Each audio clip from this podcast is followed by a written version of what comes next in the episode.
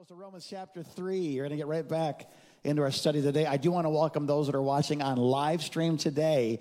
Last week I said who, where you're watching from, and the farthest person away will get the first copy of the new book that I, I just started writing two weeks ago, and it should be out in May. Um, Lord willing, the river don't rise, and I can actually do homework now in my 50s. So we are excited about that. And the farthest person away that was watching live last week was from the United Kingdom. They said, I'm watching from the UK. I'm like, winner winner, give her a chicken dinner. So today we're going to do something a little bit different. If you're watching a live stream today and you're like, we're not the farthest away, but the closest. So don't, don't put Fenton because that's everybody. Put like one mile, half mile. And what we're going to do is when we find out who the closest is, we're going to judge you for not being, no, I'm kidding. We're not. We're not. We're not. We're not. We're not. We're not, we're not I'm just kidding. Just being stupid.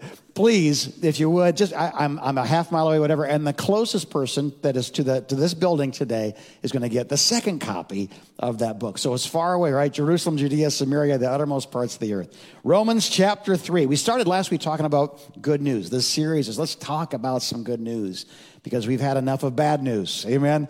And there's always good news. And the Bible says that, that there's the gospel of God, the good news. Gospel means good news. The gospel of God, the gospel of salvation, and the gospel of the kingdom of heaven or the kingdom of God. And so we start, let's just talk about the gospel. Let's just talk about some good news. And last week we started talking about good news by basically talking about why it's good news. Now, Paul starts the, the explanation of his gospel in the book of Romans. The entire book of Romans is an extended explanation of the good news of salvation the good news of God and the good news of the kingdom of God. It gives us all the, the, the, stuff about that God is good. It gives us salvation. It gives us that we have authority, that we're, it's delegated, that we're sons, we're no longer orphans, but we're heirs. All of that is in the book of Romans. If you're looking to say, I, I don't quite understand Christianity, where would I start? Start with the teachings of Jesus, Matthew, Mark, Luke, and John. Read the book of Acts just because it's freaky and wonderful, and you should get your heart set on the good things God is still doing today by what He did then. He creates a legal precedent in the book of Acts for 2020 and 2021. Um, but the other thing is, read the book of Romans to really firmly get rooted in your salvation, really get rooted in, in God, really get rooted in what it means to be a citizen and a son and a daughter in the kingdom of God. So we started last week by talking about bad news. And I think the reason Paul does this, this is this is Jimism now. This is not me saying Paul says this. This is Jim saying, I think why Paul did this is because uh, healing is good news. Anybody know that? Healing is good news. So it's part of the gospel of the kingdom is healing. But it's better news to someone who was just given a terminal diagnosis and gets healed than to someone who feels fine. Does that make sense? How many guys know deliverance is in the gospel of the kingdom, that he will set us free? Once slaves, now citizens. This makes sense? Now sons and daughters and heirs. That's good news, but it's even better news to me when I was an addict because in my addiction, I tried and I tried and I'll try harder next time. Think of you with your New Year's resolution diets. That was my life every day, only it was sobriety and the struggle to stay sober and what I did to, to not stay sober and all the broken relationships. So when I found out that Jesus was a deliverer, that was better news to me than the guy whose biggest sin was he stole a cookie in third grade. Can I get a good amen? So, what Paul starts, he wants to make sure everybody is good and lost because the good news of forgiveness doesn't make sense if I'm okay and you're okay. So, he starts with them. Everybody say them. They're bad people. They do bad things. They don't recognize God. They, they, and because of this, God turns them over to these varying degrees of sinfulness and pain comes from that. And finally, it lands on something called a reprobate mind, where they wouldn't know good if good bit them. They wouldn't know the difference between good and bad if good, you know, kissed them and bad smacked them. They are illiterate to morality, illiterate to what God says is important, illiterate to love, illiterate to all the things of the kingdom. They, they just don't know, and there's no way for them to know because their mind is so bent away from God that whenever they see God, they get mad and they run farther. Anybody know anybody like that? I'm just saying. So what I'm saying is simply this. By the time he gets to the end of chapter one, we're like, they are such bad people. And by the way, they're so bad, I actually feel a little bit better about myself. Because I only do about half the things that he's talking about. They do all the things. So by the time he gets to chapter two, he goes, Then why do you pass judgment? You who do these things. well, man, I don't do the things described in chapter one. But he says this listen, breaking the law. Let's just use that. There's a law that is good. Amen? And if you break it, you are a law breaker. So does it matter that it's speeding? or vehicular homicide as it, as it has to pertain to breaking the law, guilt or innocence, yes or no? So guilty is guilty, whether it's a stop sign, a parking ticket, I got two last week, or, or a, a speeding ticket. Haven't got one in years because I'm the old guy behind the wheel now, driving, right? So he gets to the place where it doesn't matter if you're better than they are because everybody's guilty. By the time we get to chapter three, he uses language like all. And this is kind of the magnum opus for all, all, all. And, and just let me remind you again the word all in the original Greek means all. So there, there's no exception to this. There's not like, well, all except for my mom. Like, I'm sorry, but your mama is a sinner. You know what I mean? It, it's all, well, except for the Pope. No, the Pope is a sinner. Ask him, he'll tell you he's a sinner. And if he's saved, he's saved by the grace of God, not by the works of the Catholic Church. Right? So all have sinned and fall short of what God intended to be a glorious life. A life without sin, a life that, a life that didn't cause pain, but a life that relieved it. All of us have had that moment, if not lived in generations of sin. So you say, That's wonderful. Thank you for coming to church today. I hope you're all encouraged, you bunch of sinners. And uh, let's all give better next week and try to earn it. That's not what I'm saying because that's what Paul's saying. Look at this, verse 24. And all are justified freely by his grace through the redemption that came by Christ Jesus. Again, what's the word all mean? That's a little bit different in this context. It does mean all, but it means all of those who have been redeemed. All of those who exercise faith, I trust that the Lord is good enough. I trust that what Jesus has done for me is enough. So it isn't like all we're going to hell and now all are going to heaven, but all we're going to hell. And now Jesus has given the door. He's become the door through which we can pass from death into life, from the kingdom of darkness to the kingdom of God. Are you still here? So it, this, this verse almost makes more sense in the Western mindset if we read it backwards. I, I'm not going to, you know, do the, the old Beatles song backwards where you find out that, you know, Paul is dead or whatever. But, but, but think of it this way Christ Jesus came so that redemption could take place. He buys us back out of sin. How did that happen? It happened through grace. The word grace is the word charis, and it means like charisma, charismata. It's a gift, right? So Christ came so that people could be bought back out of sin as a gift. And what did it cost us? What's that word right there? Come on. Don't make me run. I'm old. I feel like Mr. Rogers. I like it when you say that, right? And what happened freely through Christ, the redemption, it makes us in before God justified. What's the word justified mean in the book of Romans? Just if I'd never sinned. It's just as if I'd never sinned, right? And that happened for all who believe. That's good news. So Paul takes three or two and a half strong chapters of you stink, and your mama stinks, and your daddy stinks and your grandma and your grandpa. Go back as far as you can. The Garden of Eden, they all stink. But Jesus came so that we might be set free, forgiven, and walk in the kingdom. That is good news. So today, what we're going to try to do is this. I was asking the Lord about, you know, what can I do for you today, Jim? I was like, Lord, what, what do you want to do today? And, and this is what came up. I would love for you to be anchored. That word, that word keeps coming back to me. Anchored, rooted, founded in this revelation of his love for you. I would, I'm going to use words today, but Father, I pray your Holy Spirit would do more than just let me talk. I pray you'd pierce the hearts and lives of men and women. We need a revelation, not an education. Truth, truth is good.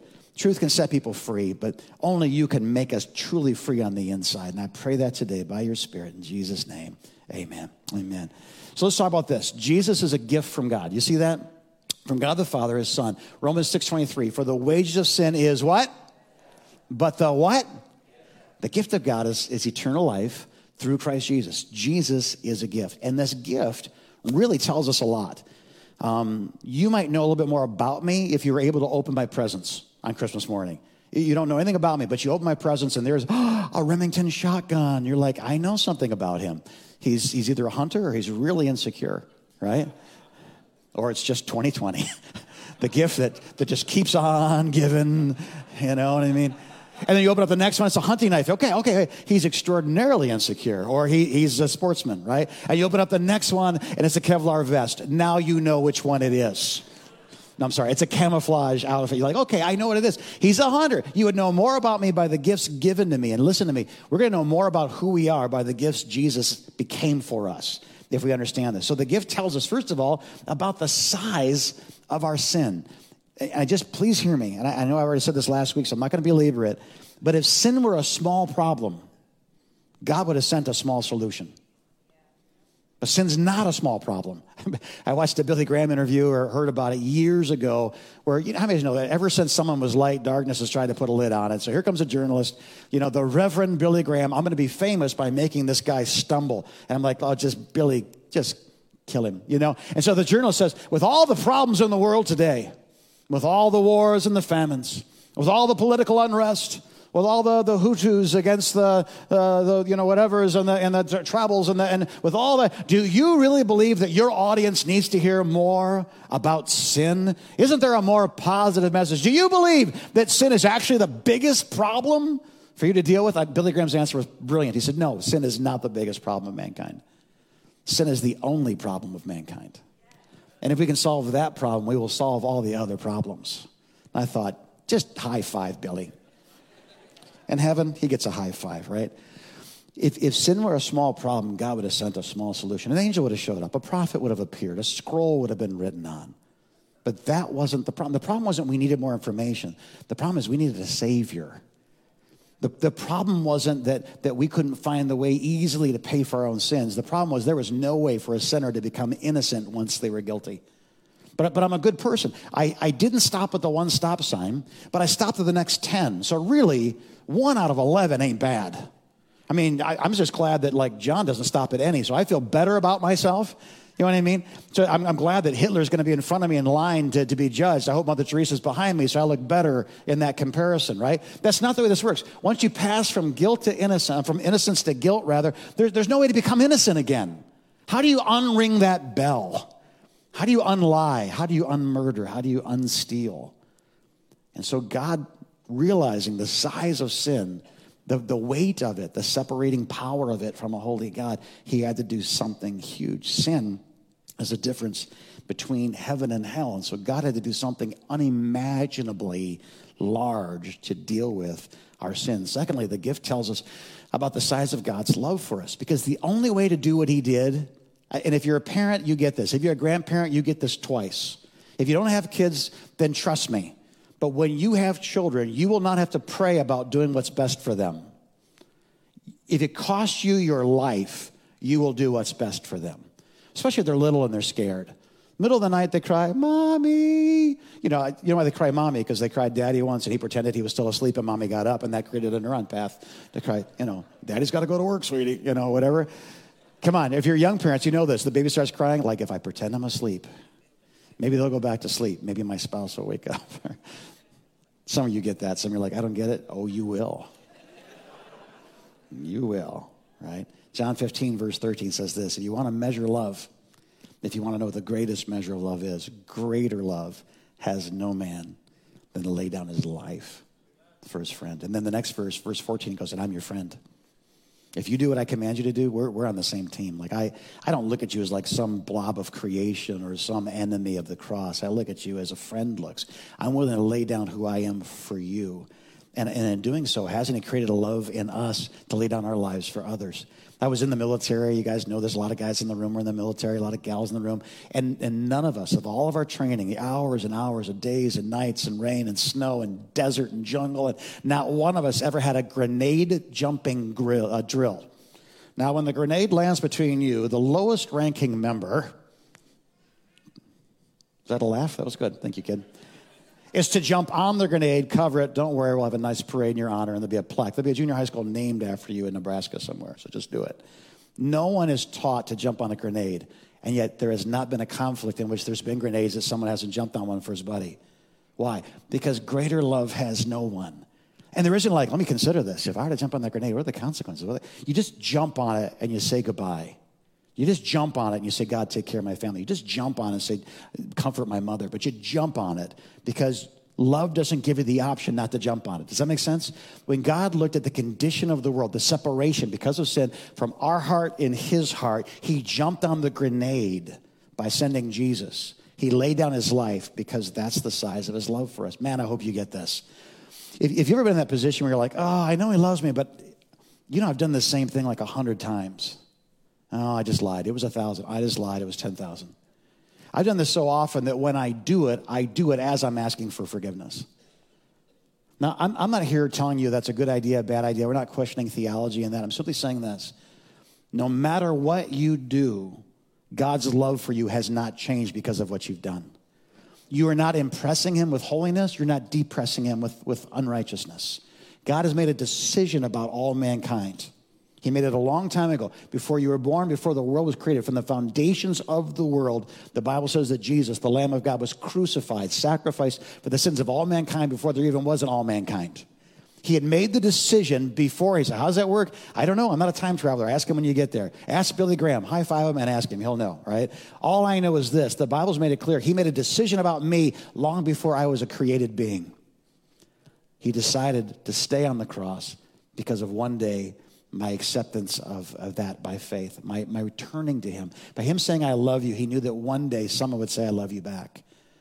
And it was worth it. I was, I was spending some time with a, one of our, our neighbors up here going through a really difficult challenge covid and family and, and uh, you know various needs it just it's just a it's just been a hard season on a lot of people and and she said i really feel bad because i I feel like I have no right to ask God for anything, for any comfort, for any wisdom, for any direction. I said, Well, why would, why would you say that? She goes, Well, because when, when, uh, when one of my parents passed away, uh, I was so mad at him, and I just told him so. And I haven't talked to him since.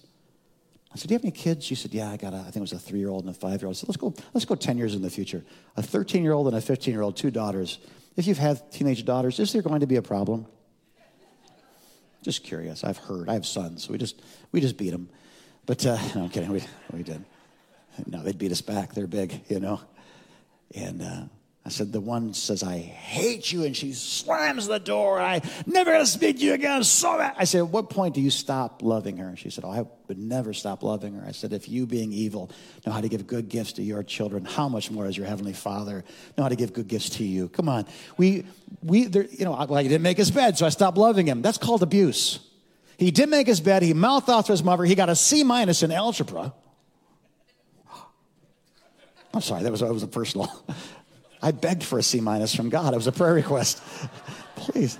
I got A's from all my teachers. It was like, hey, Wiegand, shut up.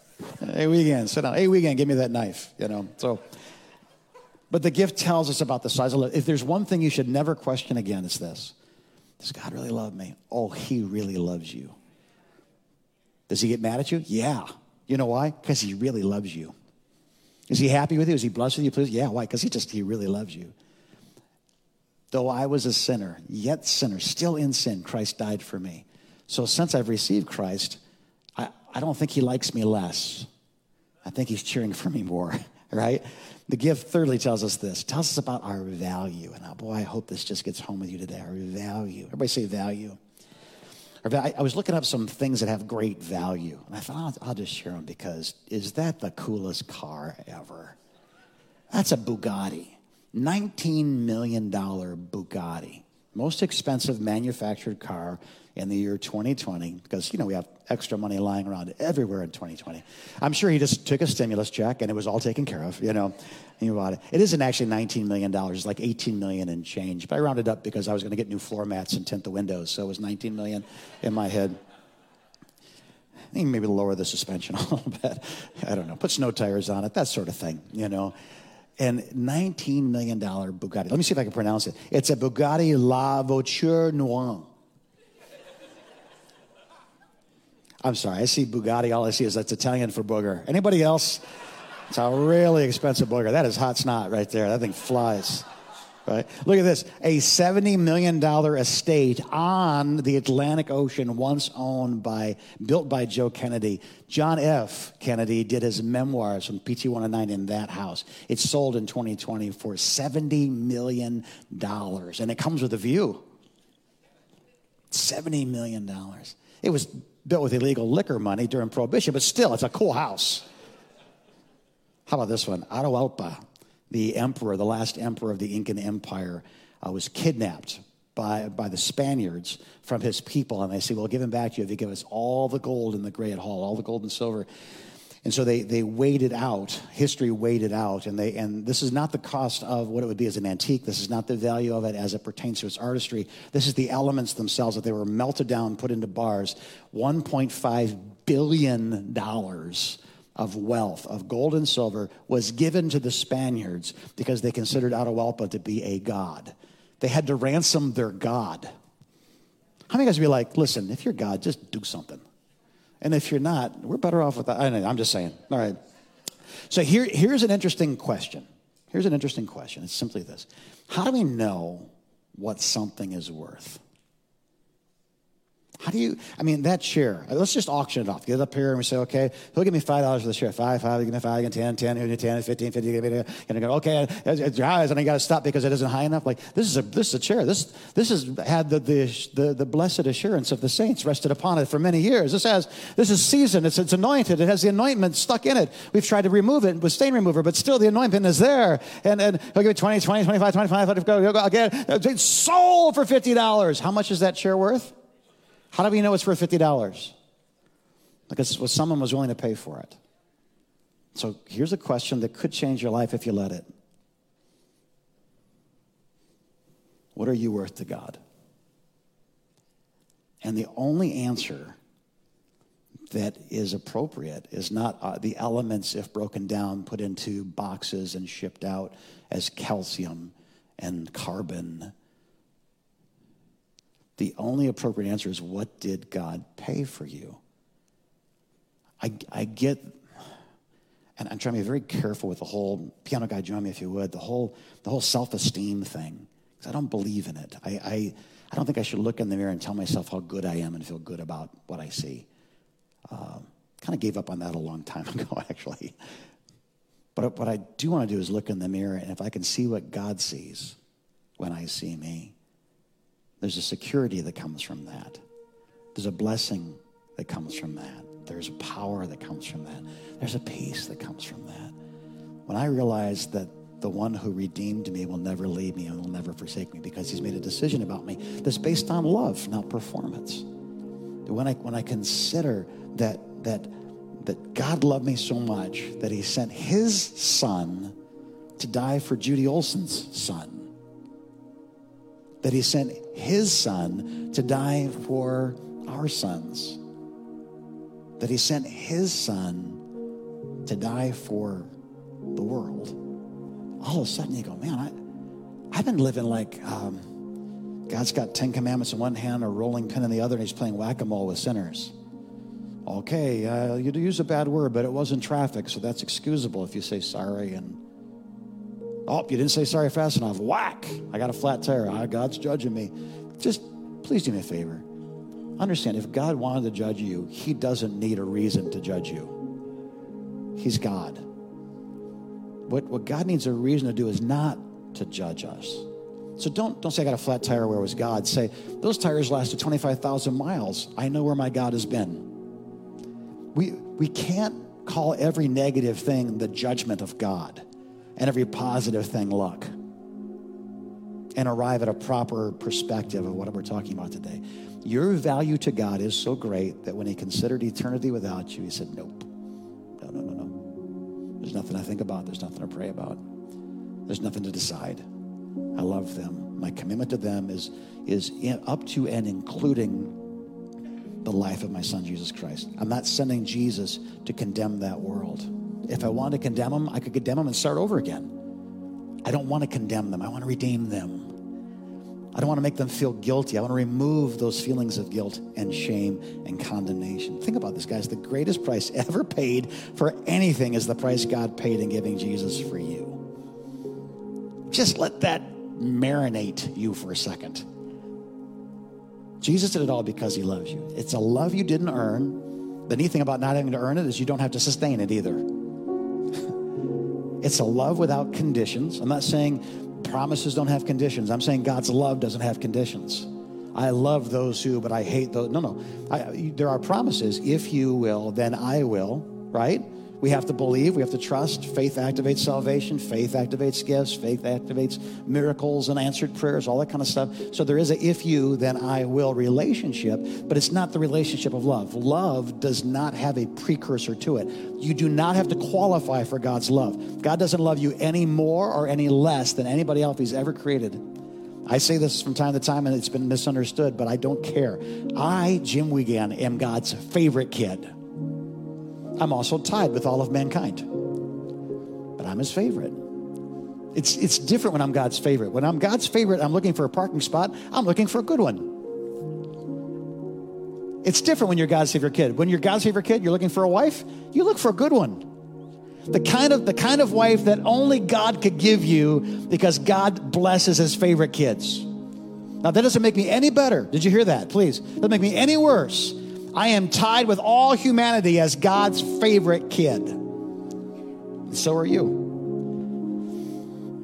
And a love that needs to be responded to. Let me just let me just close with this. How many of you guys know what it means when the pastor says, as I begin to close? Absolutely nothing. There, John 21 talks about Jesus and Peter. Peter has betrayed Christ. He's he's denied him three times.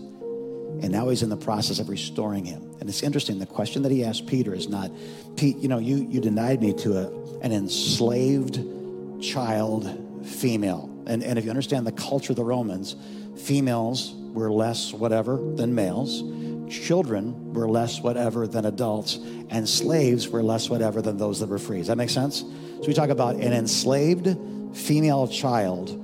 She goes, Aren't you one of his followers? And Peter goes, uh, No, no, I'm not. Hmm. I mean, he wasn't like facing the Sanhedrin, he was facing like daycare. Aren't you one of his followers? Oh, uh, uh, no, little lady. I don't know. No, wait a minute. You, you're, you're talking funny. You're from Galilee. You're from Tupelo, Mississippi. You got, you got an accent, right? You, are talking to you're, you're, a Galilean. You are you are one of his disciples. You, I mean, I, I seen you with him. No, no, no, no, no. Stop, stop, stop. Hey, hey, just cut it off right there. Third time. Wait a minute. I, I'm sorry, but I know that I know that I know that you're one of his disciples. He goes, listen, he starts to call down curses on himself. If I am one of his disciples, may the fleas of a thousand armpits, uh, the fleas of a thousand camels, rather, infest my armpits. you know, I don't know what neighborhood you live in, but let's just go from there. If, if, I, if I'm one of his followers, may Ohio State beat Michigan forever. Amen. And then the rooster crows, and Peter goes, Wait a minute, the rooster crowed. There was something before the rooster crows, you'll deny me. And then when he crows, this, this is one of those stunning moments in, in all of the Gospels. Peter turns and he sees Jesus who's being held captive hours away from crucifixion. And Jesus turns at the same time and looks at Peter, and they have a moment of eye contact. It's not, I told you so. It's, do you remember? And Peter just freaks. He just runs away. He weeps bitterly, the Bible says. It's not like, oh, bummer, what's for lunch? He, he couldn't eat, he couldn't sleep, he could, and he's just freaked out. On the third day, Jesus rises from the dead, and Peter is witness to the resurrected body. They're out fishing one night, catching nothing. And all of a sudden, this voice from the shore that sounds vaguely familiar says, Why don't you cast your net on the other side of the boat? John chapter 21. He goes, Sir, we've been fishing all night. I, you know, it's kind of, I, I don't know. Just do it. Just try it. So they do. And there's this huge catch of fish. And Pete goes, Wait a minute. This is a miracle. Who's the guy on the beach? And he kind of does one of the, how many of you guys know when you get older, you got to squint a little bit? And he goes, It's, it's the Lord. And he jumps in the water, leaves the fish, because it's not about the fish, it's not about the boat, it's not about your business partners. It's about Jesus. And he gets there, and they're eating together now. The fish are on the shore, they made a meal, and this is what happens. Remember, he denied him three times. I don't know him, I don't know him, I don't know him. And so Jesus starts to ask Peter questions. Same question, kind of, three times. He goes, Peter, you know, you really blew it there the other night, and uh, you broke my heart, man. You saw it in my eyes when we made eye contact. So this is what I need to know. I need to know you'll never do it again. Promise me. Is that what he did? No. Listen, I'm mad at you, but if you do 14 push ups, eight Hail Marys, and, and give half of your wealth to the poor, we'll be clean. Is that cool? Is that what he does? Nothing against Hail Marys. Is that what he does? What's he do? He says, Peter, what's the question? Do you, do you love me? Not are you sorry, not will you do better. Do you love me? Why? Jesus did what he did for Peter because Jesus loved Peter, and he knew that if Peter loved Jesus, Peter would do anything for Jesus. The kingdom's not based on our works, our commitments, our vows. It's based on our love. That's why the most important things we can do is love God and love people, love our neighbor. Does this make sense? So hear me, hear me, hear me, hear me. Heaven has shouted through the blood of Jesus Christ, the Son of God, I love you waits for someone to say in the darkness back, I love you too. Last story. Santa, you got one more in you? I'm 10 years old in fifth grade, and I'm on the Boblo boat. Now, if you know what the Boblo boat is, you're old. On the third deck of the Boblo boat, there was dancing. And all the way there, the, this, the, the first girl I ever liked, the first girl who didn't have a, just a severe case of cooties. I, did, I didn't understand uh, romantic love. I, did, I wasn't trying to. I just, she was just different. She was a girl, but she wasn't, you know, she was different than the girls for some reason. And I remember thinking, at the end of the school year, last day of school, Boblo Island, she's going to go to a junior high school. I'm going to go to another junior high school. I'll never see her again. There was something, even as a child, even as a 10 year old child, like, I got to, I got to do something. I got to say something. I got to express something. So all the way there, people are dancing. I thought, I'll ask her to dance. I'll get her phone number. And I didn't. We, you know, we rode the Wildcat. We threw up four times. We ate a corn dog, got back on again, right? We're coming back. And we dropped everybody off in Wyandotte. We're 20 minutes from Detroit. And the DJ says, it'll be the last dance. This is the last chance you have. This is the last. And I'm just going, okay, okay. I mean, sweaty palms, gurgling stomach, upset stomach, diarrhea, the whole thing, right? And I'm, I, and I, and, I, and remember, this is, we're, we're fifth graders. So all the girls are on one side of the boat, all the boys are on the other side of the boat. And I cross to the center, and all of a sudden I got everybody's attention. I'm walking across, and like, yeah, I hope he's not coming to me. That's the kid that wet his pants in Little League. That's the, I don't, he's so weird. He's that's the fat kid, pickle ass. And, and finally, I, and I walk right up to her. And it's like the whole world went. I said, Will you dance with me? How many of you know for 10 year old, that's gutsy. That's all I got. Thank God. She said, Yes, I will dance with you. So I walked out. We get to the middle of the floor. All of Duck Lake Elementary is watching, all 12 of them. And she puts her arms around my neck. And it was then, for the first time in my life, I realized something. I don't know how to dance. And so I put my arms around her neck. And we had this moment where it was Greco Roman. It was best three out of four. it was, and she said this, I'll never forget. She goes, Oh, you don't even know how to dance. And she walked away and left me standing in the middle of the dance floor as all of Duck Lake Elementary watched. And I tell you that story for this reason. One is I'm gonna get even with that chick someday. You know. I tell you that story because of this. It really didn't matter how I felt about her unless she's reciprocated. It really doesn't matter how much God loves you. Does that make sense? It matters, but it really doesn't matter unless you're willing to learn how to dance. And I'm just, as we close today, let me just say this to you. It isn't there's religious parts of it, but it's not religion. There's discipline parts, but it's not discipline. I'm trying to say this the right way. Our marriage is not based upon what time and for how long and when do we and the budget and that. It's not. There's something deeper. We have those things, but there's something much deeper that, that is the foundation of our marriage. It's not the vows we took 32 years ago. It's the vow we took this morning. Does that make sense? It's a part of us now. You ever think about divorce? It's like, of course not. I, my grandmother, married for 50 years, and, and, we asked, You ever thought about divorcing grandpa? They bickered all the time. She goes, No, sweetie, our, our generation would never speak of divorce. Murder on several occasions, but never, never divorce. We, there's this bond. It's not based on she makes me happy, as happy as I want to be every day, and there's no one make me happier. Because if there was, there's not that. We've become one person in the last series of decades. And one of these days, death will part us, but that'll be the only thing by the grace of God. Hear me. Your relationship with Christ has to go deeper than I go to church and I say my prayers and I give my tithes and I, I, I get that. That's a part of relationship, but that's not the relationship. The relationship is much deeper.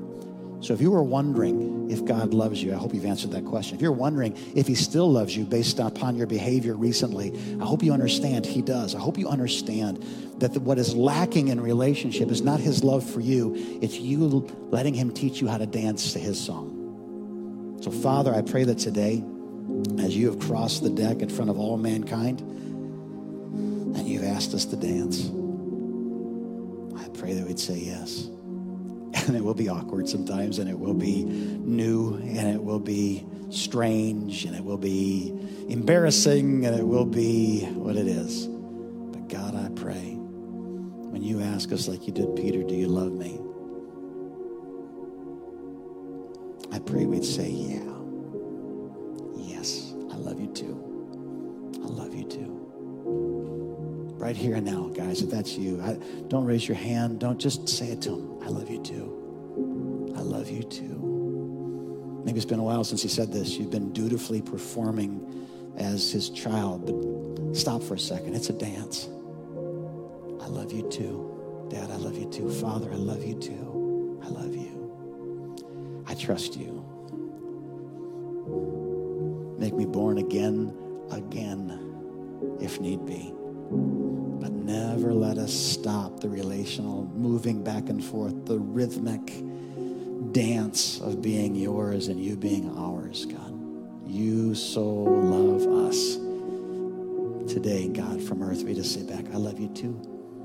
I love you too. From that foundation, God, build your kingdom. From that foundation, let us go from being sinners to saints. From that foundation, let us learn how to walk and run fly and dance. In Jesus' name. In Jesus' name. And everybody said, Amen. I'm so glad you came to church. Doesn't it feel like Christmas? Talking about my young heart getting broken just reminds me of the holidays for some reason. Amen. Um, online, if you gave your life to Jesus today, do this. Put the little hand emoji up, the little Mickey Mouse glove thing, and we're going to follow up. We've also got these videos, guys, for you. If you're like, hey, I gave my life to Christ today, what do I do next? Um, 10 by 10s, they're 10 videos of 10 minutes or less that kind of answer those questions. And it'd be very helpful uh, to you. Tonight's outreach, can we just pray for that real quick before we go? Stand to your feet. We're going to dismiss you. Gather your stuff. Don't anybody leave quite yet. Don't leave until you're directed to do so, which will be in just a moment. Can we just pray for the outreach tonight? I get to be Santa Claus tonight. Isn't that awesome? I got lessons. I need, I need help. I need cookies. I'm going to be Santa. Pat Whiting's going to be Santa. Santa Flexo Claus. You know what I mean? Say, what happens through the years? Just kidding. Sorry. But before, after, before. uh, you're a cop, though. You know how to fight dirty. So let's do this. Let's pray. Father, for every child that's about to have a knock at the door and a blessing with a smile on it, bless that family. Bless the parents, the grandparents, all who care for these kids. We don't do it for the glory of man, but for the glory of God. We're learning how to dance. And I pray, God, I'm praying that this community would feel your love tonight. Let, it, let them see our light, let it shine. But may you get the credit for everything we're about to do. Thanks for providing for it. Thanks for giving us kids to bless and families in need. And we ask, God, all the little Santas and all the little elves and all the little helpers and deliverers, God, tonight would be a night that a child 50 years from now would look back and say, I'll never forget that one Christmas. Let tonight be that one Christmas, we pray, in Jesus' name. And everybody said, Amen. All right, they're going to direct you. Don't leave until you go. In a nice, clear voice, those who are going to be leading them out today on your market set, lead them out.